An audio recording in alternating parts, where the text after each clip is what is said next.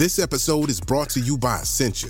A better you starts with better hydration. Essentia is on a mission to inspire people to do what matters most. Their proprietary ionization process transforms water from any source into ionized alkaline water, providing water that's ninety-nine point nine percent pure with a pH of nine point five or higher. Essentia overachieving H two O, the number one ionized alkaline water. Shop now.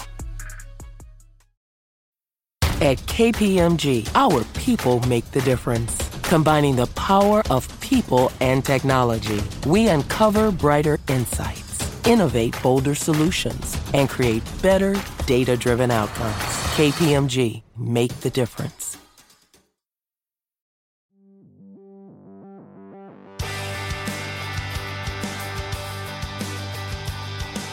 Welcome to Jon Richardson and the Futurenauts, the Book of Revelations. And I tell you what, suck on this. I know what episode it is and what we're talking about. It's episode eight, and it's our end of year review. I know who I am. I'm Jon Richardson. I know who you are. You're Mark Stevenson. And the other fella, that's Ed Gillespie. Yeah? Hey! Do you know what? It's it's only taken two Christmases for you to get our names right. Yeah. Episode thirty-two. Yeah, well done. Picked a hell of a time to get slick. So we're here to discuss twenty twenty-one and the riot it's been. So let's start with a, an email from a listener. Um, because what I, I asked the other week, what do you do when you listen to this show? And we've had an email from Jen in Liverpool. And since it's the end of year, I'm going to bring the accents back. So here's uh, Jen in Liverpool, who says, "I know the ask is to let you know what we do when we're listening to the podcast." Um, Ricky Tomlinson. I thought, right, I thought I'd let you know what I no longer do while listening, in the hope that you'll introduce a health warning. Uh, anyways, I listen while I'm exercising in the morning. During season one, my exercise consisted of gymnastics, which often involved handstand work. Not knowing quite what to expect from the podcast, I thought nothing of being in an inverted position that required every muscle to be tense while my head hovered inches above a wooden floor. Mm. Now, I'm sure you'll have worked this out, but unexpected bouts of laughter aren't conducive to keeping tension throughout your body. I had a few near misses in the early episodes, especially when John attempted the Scandinavian accent. I hope you're enjoying this one, Jen. You'll crack your head open. Then the testicuzzi happened. Severe bruising and a T B I later, I decided to retire from gymnastic work while listening to the Futurenauts. Nice one on the pod. It's a belter. um, so that's it's a shame she was enjoying the podcast. It's a shame she can't listen anymore. I think we I think we've become less popular in Liverpool than the Sun in the last twelve minutes. Is this where we've got to in twenty twenty-one, though, that you need to have a health warning on your podcast, like, do not listen to this whilst in an inverted position, with every skeletal muscle in your body in tension? Trying to turn the bloody system upside down, right, guys? Yeah. Yeah? Yeah. That? Yeah, so while we're hemorrhaging listeners, let's get rid of Deborah from Melbourne. She says, "Greetings, all. Always very much enjoying your podcast and the concise and very informative chat with Jane Davidson and Raymond Dallar. However, the whole thing was spoiled by the mention of Scott Morrison and his coal crap. My hackles rose and I may have dropped an F-bomb. That man who sat in Parliament with a lump of Fisk in his lap telling Parliament clean coal is the way of the future, and his cohorts laughed and agreed. You can Google this. The man has no concept of what's going on in our country. He does not believe in climate change and only goes to these overseas summits so he can say he's mates with whoever. The man is a knob." Um, so a correction there for Deborah. I don't remember mentioning Scott Morrison. We we didn't say he was a good guy, did we? No, no, no. Definitely Jane, didn't. Jane, Jane was referring to his uh, his ridiculousness in kind of, you know, promoting coal while there's wildfires across, you know, huge yeah. swathes of the country, you know, destroying citizens' livelihoods and indeed killing them. So, you know. Yeah, he literally goaded his own uh, political opposition across the floor of the Parliament by waving a piece of coal around and saying, "This is coal, don't be afraid." You know, hmm. and, and, and yeah, then shortly afterwards, you know, the half the country's on fire, and it's like, actually, we probably should be a little bit afraid, you know, yes. just on a, on a simply pragmatic basis. Yeah, it would have been a braver thing to turn up with a piece of nuclear metal in your pocket, I suppose, and say this is the alternative, and hold up some rapidly degrading nuclear matter. Um, coals are sort of, in that sense, a safer option, but not for the planet. But that speaks to where the, the emails are at, and, and we put out for, you know, questions and things like that. What we got a lot of, people saying very nice things about the podcast, which is lovely, but in the context of the fact that we take it as read, that everything is horrific, the news is awful, and those that are of the disposition that they want to try and help feel more upset than ever. So the podcast is a sort of ray of hope in a in a broken world. Is that is that how you both feel about things at the moment? Has your twenty twenty-one been one of optimism? Do you feel better than you did this time last year, or worse? Ooh, that's a good question. Um, mm. I don't know. I mean, I I think it is kind of like the the regular grist. When you've been working in this stuff as long as we have, um you know, I, I think it's half my life now, that I think you have to sort of try and take it the rough with the smooth. And I'm not sure I'm more optimistic than this time last year, but there are weak signals from the future, as some futurists like to say, and I think you have to be a bit stoic, particularly when we're in the kind of the pandemic furore that we're still embedded in. That I think perhaps last year there were some some few sort of shafts of light uh, with potential vaccines coming in and everything, uh, and I think we realize it's not that simple now. So I, I think for me, on balance, it's like, you know, you just got to keep on keeping on. Mm. It's very much a Groundhog Day situation. Yeah, I, I feel, you know, oh yeah, oh no, oh yeah, oh no, oh, yeah. oh yeah. no. It's a bit like, so I think, I mean, it's just like, you know, for us, it's kind of like, it's just the job, is that you, mm. you resolutely maintain some kind of pragmatic optimism. How about you, John? How are you feeling after another year? Well, I, I, I mean, I would echo what you've said. I, I've got to a point where I feel more involved than I. So last year, obviously, we'd, we'd started the podcast, but I, I wouldn't say outside of the podcast I was as involved. This would be the first year that I've done some climate work outside of this podcast. I've had a massive argument with my wife about whether we can fly on holiday anymore. Um, so mm-hmm. I've brought it very much to home. And work-wise, I've turned down a lot of work. I'm not necessarily, I would have definitely done it in the past, but for example, recently I got offered the best thing I've ever been offered, which is traveling around South America talking about football, and just couldn't do it, and knew instantly when the email came in that there's no way I can take that job, but then had an instant fury that someone's going to take it, and I'm going to watch that program in a year or two whenever it comes out, and I'm going to see a comic that took the thing that I could have had, and and and it's the knowledge that they probably won't get any criticism for it. But you but you you could have taken it, John. I, no, I don't think I could, not after the argument with my wife. You know, if, if we're not allowed to fly on holiday, I can't go to meet, you know, but you, yeah, footballers. But, you know, I'm building a carbon removals company, so you could have done it, and I could have got you, you know, all your carbon removed, and you could have done it, and not had the argument with your wife.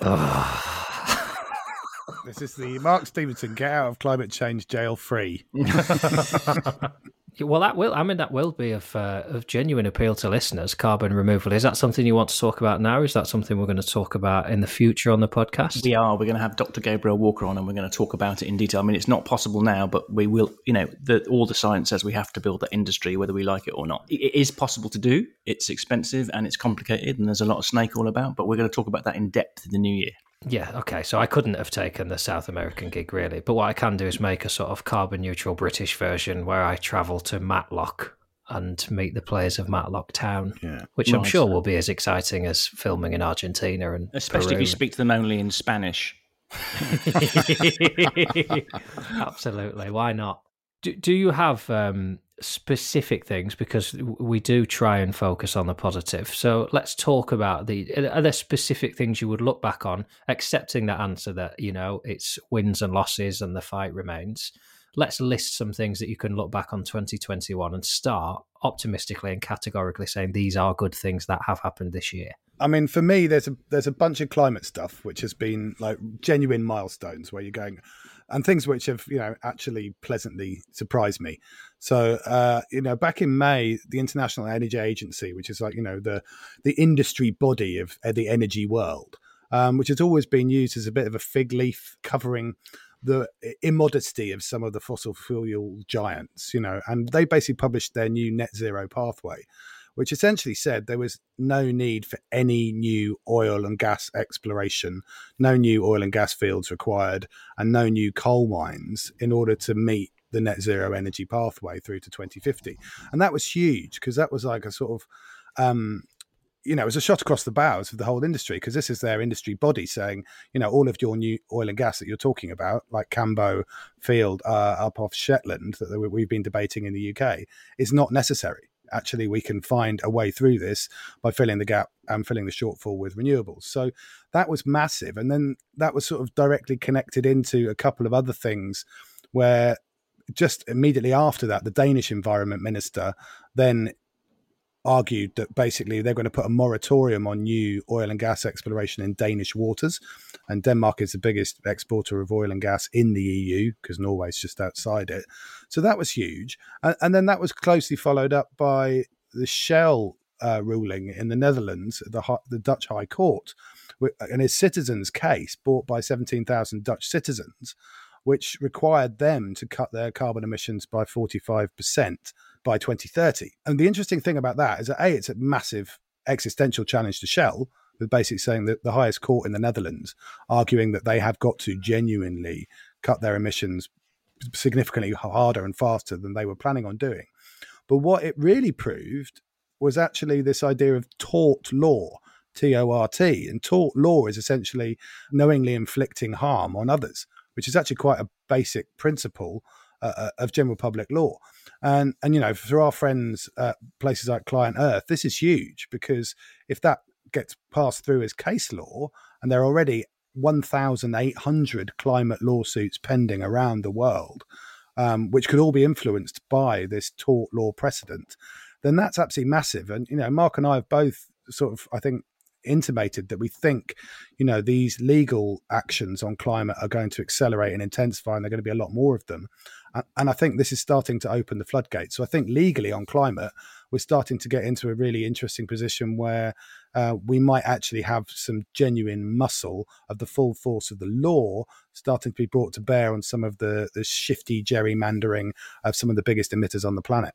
Yeah, and I think for me, the the big thing is, like, culturally now, you know, COP twenty-six was, you know, a bit of a mixed bag, but there's no way you can deny now that pretty much every, well, every nation, in fact, is having to orientate itself around that story. It's like, what are you doing about climate? Even if they're trying to fudge it, it's no longer like, oh, we can ignore it. It's like everybody has to react to it. So we've got this direction of travel. It's too late.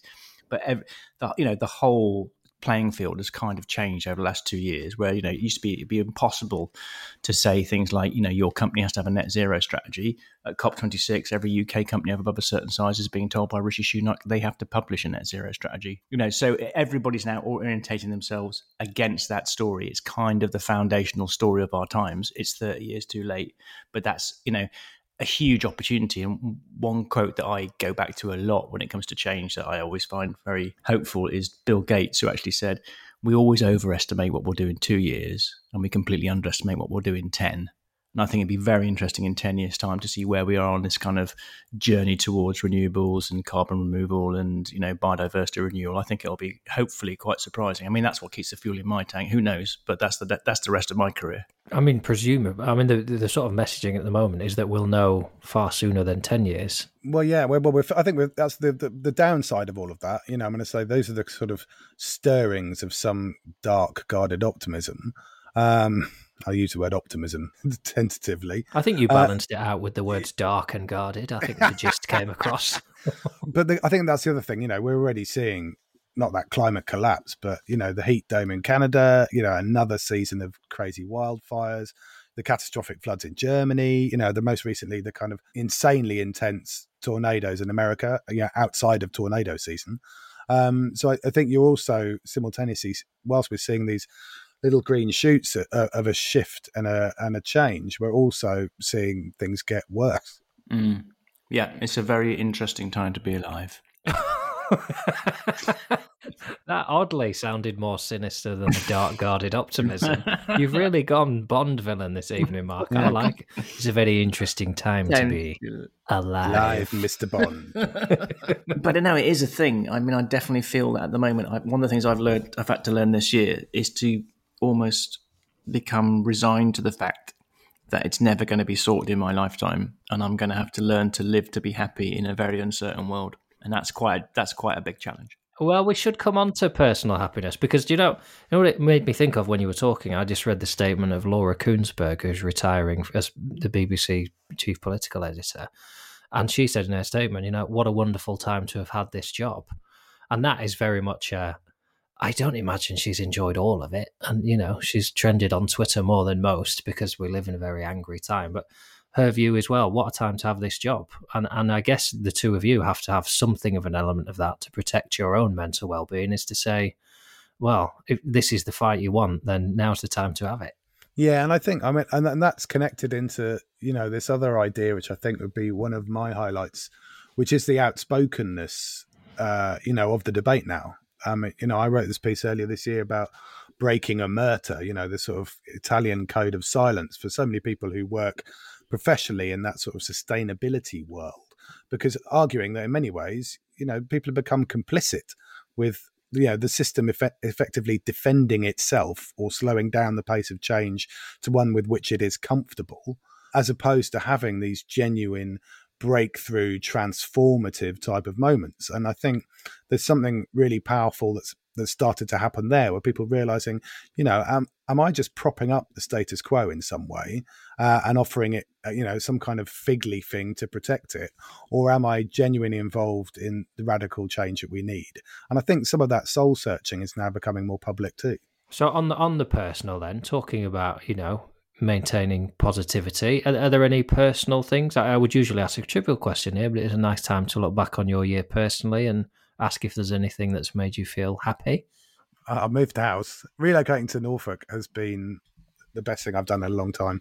Mm. Um, recording present podcast with you exceptional gentlemen to one side. It's like, it's been a superb thing for me to just get out of Dodge uh, and and get back into damp and muddy nature. So mm. I'm, yeah, I, it's it's transformed my life. Yeah, I, to- I I totally agree. I think Ed moving away from me from me, it's been absolutely fantastic for for, yeah. for all of us. Really, we all feel a lot happier in London. Um, I haven't moved you know. quite far enough away from Mark to prevent him visiting, but you know, you know. It's like, six of one, half a dozen of the other. Um, so looking forward then to the coming year, and a question from Felicity, who again opens her email with some very nice things about the podcast and, and says that thing that a lot of people have said about how difficult the last few years have been and how important it's been to have some, some sort of inspirational stuff to listen to, but inspirational stuff that is based in fact. And she goes on to say, it's led me to buy one of Mark's books and listen to Ed's Great Humbling podcast. So cha-ching on that. Um, oh, yeah, no. because because we make so much money out of both of those. I mean, I mean uh, we actually make n- not a single penny on the Great Humbling. So, you know, that is a gift of content. And do you know yeah. what? Do you know what happened to me this on the book? Um, I got I got a royalty statement from my publisher this year saying, "Oh, we've uh, we've sold the rights to your last book in, in China, and that means you've cleared your advance. So you're actually going to earn some royalties." I was like, "Great, fantastic! Finally, I don't know, it's only like six years. I might start earning some money off the book." Went and bought a bottle of champagne, and then they emailed me and said, "Oh, that was a mistake. Can you send us the money back?" Oh no, that's so. It's not quite as cruel as my publisher, who said, um, I, I asked him how sales were going, and he said, "Well, put it this way, we might have to start charging you for storage." It's like, wow. Oh. I was going to say, so I'm actually paying you to store my unsold books. That's amazing. I tell you what, we've had some uh, we've had some suggestions for topics that we could talk about. Josh wants us to talk about architecture and the building trade. We've had that one a little bit in the past, separate to sort of housing, which we've done. Well, for Josh's, um, for Josh's entertainment later in this series, we'll be having the wonderful Michael Pawlyn, who is and kind of an eco-architect, systems thinker, and also the founder of Architects Declare, which is all about the architects responding to uh, climate emergency. So he should look forward to that episode. Oh, well, there you go. We've had a, a fascinating email from Phil on the future of free will, who believes that there is no such thing as free will. Every act we do is a result of our upbringing. Therefore, the system is responsible for all crime and therefore all vengeance uh, as well. It's a fascinating email, something we may discuss. But if you want to do an episode on the future of publishing, because I tell you what, that is a that's a horrible business to be in. Ooh. And the tone of your uh, the tone of your response there, Ed, is exactly. It's become a very. Do you know what I hate now? The very last thing that matters to anyone selling a book is the content of the book.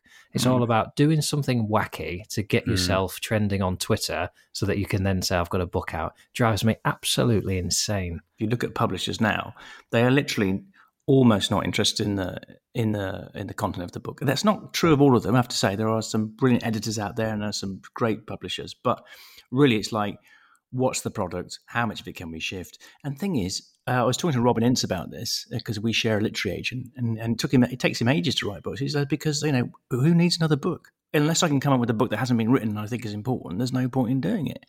But you know, publishers, they're, they're part of a sausage machine. They have to just keep all these books going out there, and it's kind of like, well, there used to be this idea that the book was this incredible font of gorgeousness and exploration yeah. and knowledge and whatever, and now it's just another fucking commercial item.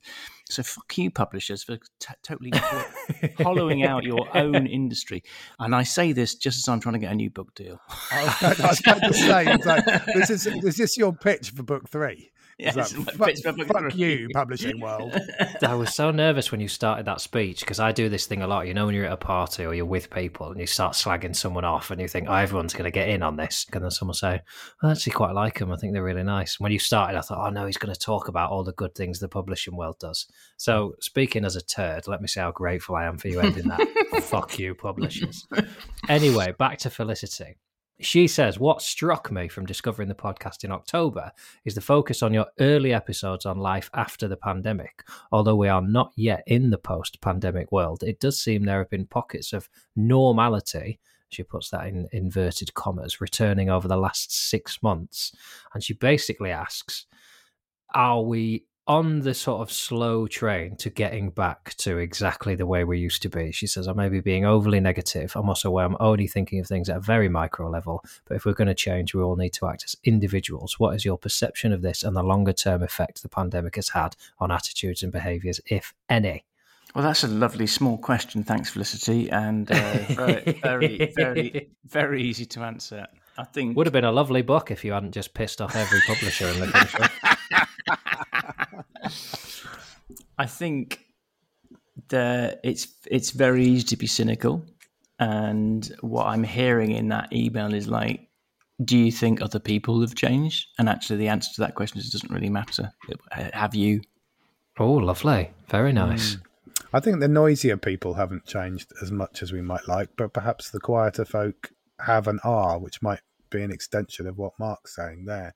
I think the biggest thing through all of this, and I think something we get from a lot of listeners in their feedback, is, you know, this desire to to keep learning and to keep open-minded and to um, accept challenge and and understand that the way things are shifting and changing, perhaps in a slightly more slow and profound way rather than the usual media wind chop and, and surface waves. Um, I was reflecting on this type of topic actually in advance of tonight, and I came up with a great, great quote from Robert Frost, who said, education is the ability to listen to almost anything without losing your temper or self-confidence, um, which probably applies to most of our listeners because, you know, you, you have to be able to to listen to completely contrasting um, and challenging points of view, you know, without losing the plot. And I think we're we're only just starting to do that in, in the kind of tail end of the pandemic. Um, and we now accept the fact that learning is a lifelong process, you know, and it's all about keeping abreast of change. And the most pressing task, as Peter Drucker said, is to teach people how to learn. And so if we are going to avoid just going back to normal uh, and applying the lessons and the insights of the pandemic, then we have to keep open-minded and keep learning. So what are your hopes for the next year then, if if you could cherry pick some things that you hope we will perhaps do as individuals or systemically? What what would you love to be discussing when we do our review of twenty twenty-two? Well, there's Ooh. obviously the Future Noughts live tour, of course. um, right round South America and Australia. uh, you know, I think I, I'm, I would almost resist that question, because I think what you learn from doing this job is like hoping for things is, is problematic. It's just mm. like, what's the job to do? What needs to be done right now? What's the maximum effect I can make here? And if it works, it works. And if it doesn't, it doesn't. I'll try again. So I think my biggest hope is that we are still all doing this podcast next year and still talking, and we still have a, a listenership. And that for me will be enough. I think Mark's right. I mean, I think, you know, my hope would be it's not enough just to do good things anymore. You know, actually, one of my hopes for the coming year and beyond is that we've got to stop doing the bad things. You know, we can't just have all these like nice to haves like renewable energy and all the other things that are happening on the side. They've actually got to stop the bad shit happening at the same time, because otherwise it's just additionality. Uh, and it doesn't matter whether that's a kind of socially and environmentally produced trainer uh, or the global energy system. You know, we've got to stop doing the bad stuff. Um, I, and I think on a slightly more sort of prosaic U K level, I think, you know, we have to stop things like the the policing bill, you know, which is genuine creeping authoritarianism from a government which is riding roughshod over our civil rights and our right to non-violent democratic protest. I think that's absolutely fundamental. I mean, you know, we could be criminalized for going out and protesting against the leaders who are leading us into all sorts of dubious territory. Um, so I think, you know, we have to get off our asses, and that's a call out to everyone out there to write to their M P, to lobby the House of Lords, to to, to do something about that.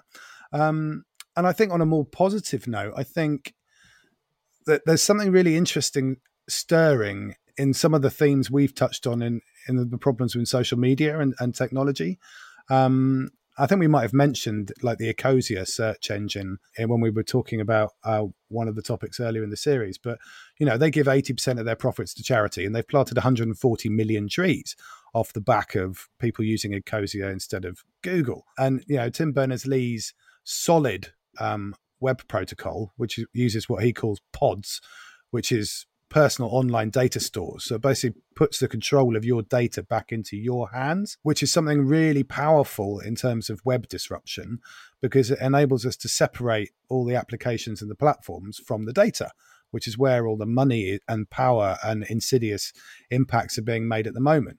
Um, and it touches on the idea of trust, that we put trust back into people's hands and trust with the platform, but it also gives us um, interoperability. So we could actually swap platforms whilst keeping hold of our own data, rather than being hogtied to a particular platform, because that's where you've got all of your history and connection to.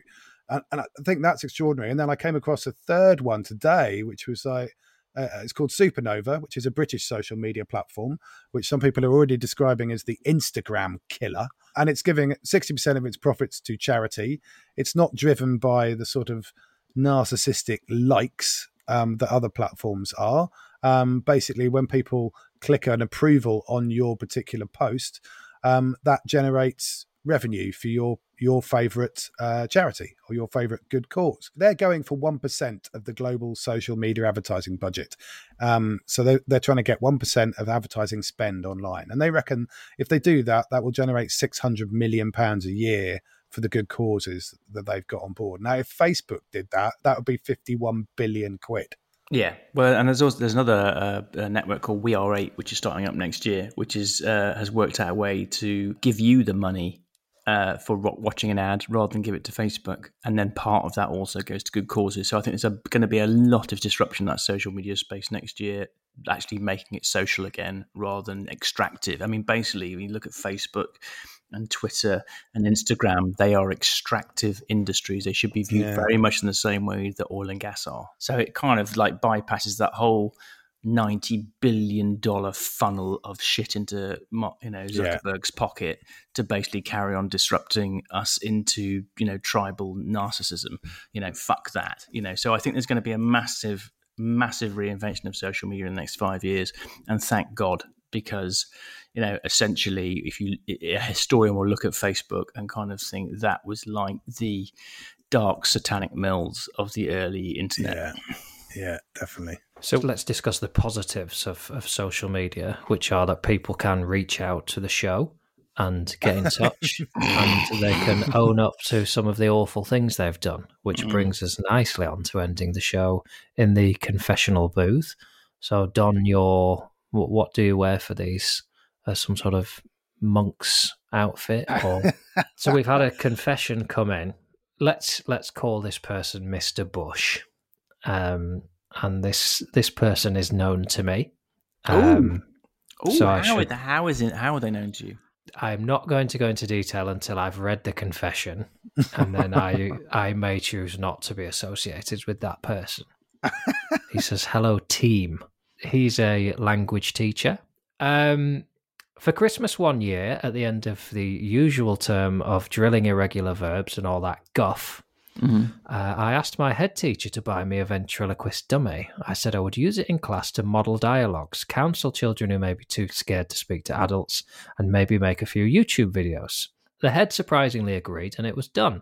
The real reason I wanted the dummy was that I had been struggling to cope in class with the extra workload occasioned by the presence of two students and a very judgmental and extremely irritating teaching assistant who seemed to expect me to teach in an orthodox way. Plans, targets, resources, et cetera.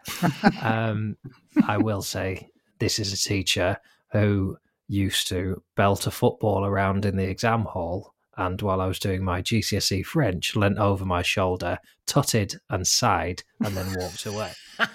So, when you say unorthodox, he really means it.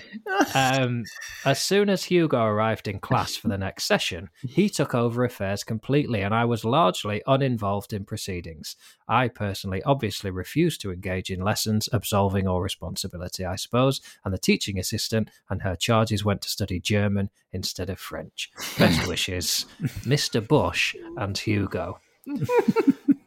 I mean, I didn't know that story. What um, what do you make of a teacher using a ventriloquist puppy to avoid having to teach students who are, in his words, too much work? A ventriloquist puppy or a ventriloquist dummy? Did I say puppy? puppy. I don't know. It wouldn't be the first ventriloquist to blame his puppet for his own poor behaviour. I always remember when, was it Rod Hull and Emu was on yes. Parkinson with Billy Connolly, and and you know Rod Hull with Emu sort of went to lunge at Billy Connolly, and Billy Connolly just looked at him and goes, "If that bird comes anywhere near me, I'll break its neck and your arm." I've just finished his book this week. It's brilliant, absolutely sensational. I, I know Emu is such a good writer. Very nice. I mean, the confession is quite yeah. it's quite dark. It's a man who I think has uh, left the teaching profession and considers himself beyond reproach. That's that's what I read into that. Mm-hmm. The act of a man coming to terms with what he's done and finding it quite funny. Firstly, I think it's great that he's got it off his chest. That he's yes. finally been able to unload that. I mean, that whole point of confessions is catharsis, after all. Um, but equally, uh, I think if you're uh, the victim of disproportionate anality from a by-the-book uh, teaching assistant, um, where we all know that creativity, compassion, and critical thinking are the key aspects we want to see in education, which aren't necessarily always predicated on plans and targets and resources. So, uh, yeah, I, I sort of empathise. This is the toughest confession we've had, because the others have been redeemable, but I'm not sure this one is. Yes. You can't undo that, can you? You can't undo the, no. the disengagement with those difficult pupils. Perhaps they go on to excel in German in a way that they never would have in French and become chancellor, you know, yeah. something like that. I've had a confession in from the, um, from some of my contacts at the Cabinet Office. Can I read it to you? Have you really? Yeah. It's, yeah. It says... Uh, I, uh, for a long time as a small boy, imagined that I wanted to be in charge of the world. I've now become Prime Minister and have discovered that I am really shit at it. However, I'm stuck here and I don't know what to do. I've done some really bad things and I slightly hate myself. What should I do? Resign. So you've we've discussed that it will be it was a mixed bag last year. You skillfully well you didn't skillfully dodge my question about what you hope for next year. You told me you weren't going to answer it because it was horseshit, and I appreciate that honesty from you, Mark. But um, just in terms of our podcast, then, could we be a little specific about things that will be coming. Yeah, so well, well we've got a, we've already touched on the like the future of drawdown and carbon emissions uh, being sucked out of the atmosphere, which we'll do with uh, Doctor Gabriel Walker. Um, we've got the future of the citizen uh, with our mutual friend John Alexander, who's got a new book coming out called The Citizen Shift. Um, and then we've got uh, the future of future visions, um, how we think about the future, uh, and then maybe even the future of aliens, just to mm. get us chewing on some of that U F O and Fermi paradox type of stuff. So mm. plenty of good grist to come um, to your ears in January and February. Yes.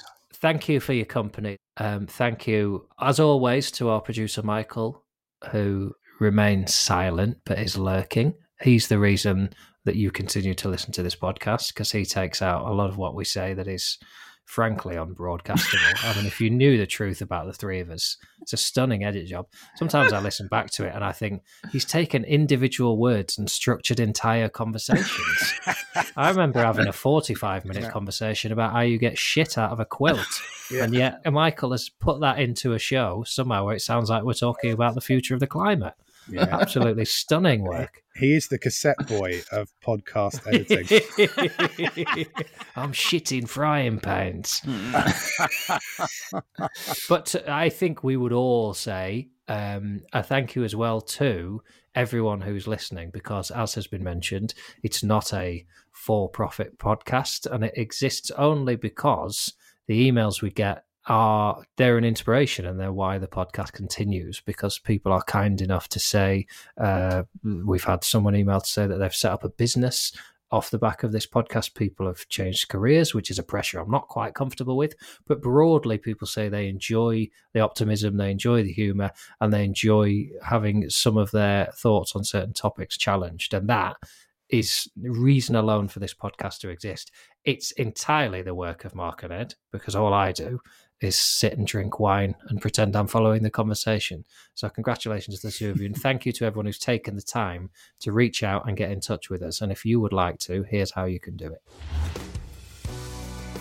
You can reach us by email at hello at jon and the future nauts dot com. That's hello at John, J O N, and the futurenauts, all one word, dot com. We have our own show Twitter account, which is at J and the F. And of course, you can reach us individually on Twitter too. I am at Ron Richardson, Jon Richardson with the first letter swapped around. That's what I've done there. And you can reach Ed and Mark at the following. I'm Ed Gillespie at Frucool, which is at F R U C O O L. And I'm Mark Stevenson, and you can find me at Optimist on Tour. Before we go, John, mm, mm. you always do this thing. This thing.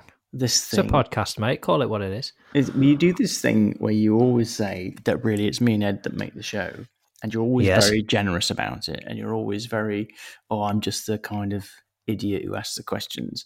But really, that's not true. You are so smart, and you are so thoughtful, and the way you question people, particularly with the interviewees this season, has been pretty extraordinary. And if I could give you any advice for the new year, it would be to stop self-effacing your own brilliance. Well, I make you this promise then, because you should gratefully receive any gift, and I'm very grateful for what you said. And let me tell you now that the first episode next year, I am going to be fucking unbearable.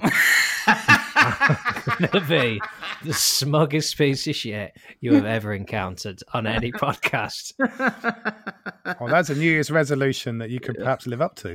Yeah, absolutely. Oh, I'm looking forward to that. Yeah, I shall say, welcome to Jon Richardson and, and then I'll mumble. And I'll probably get your names wrong. What do you think of that?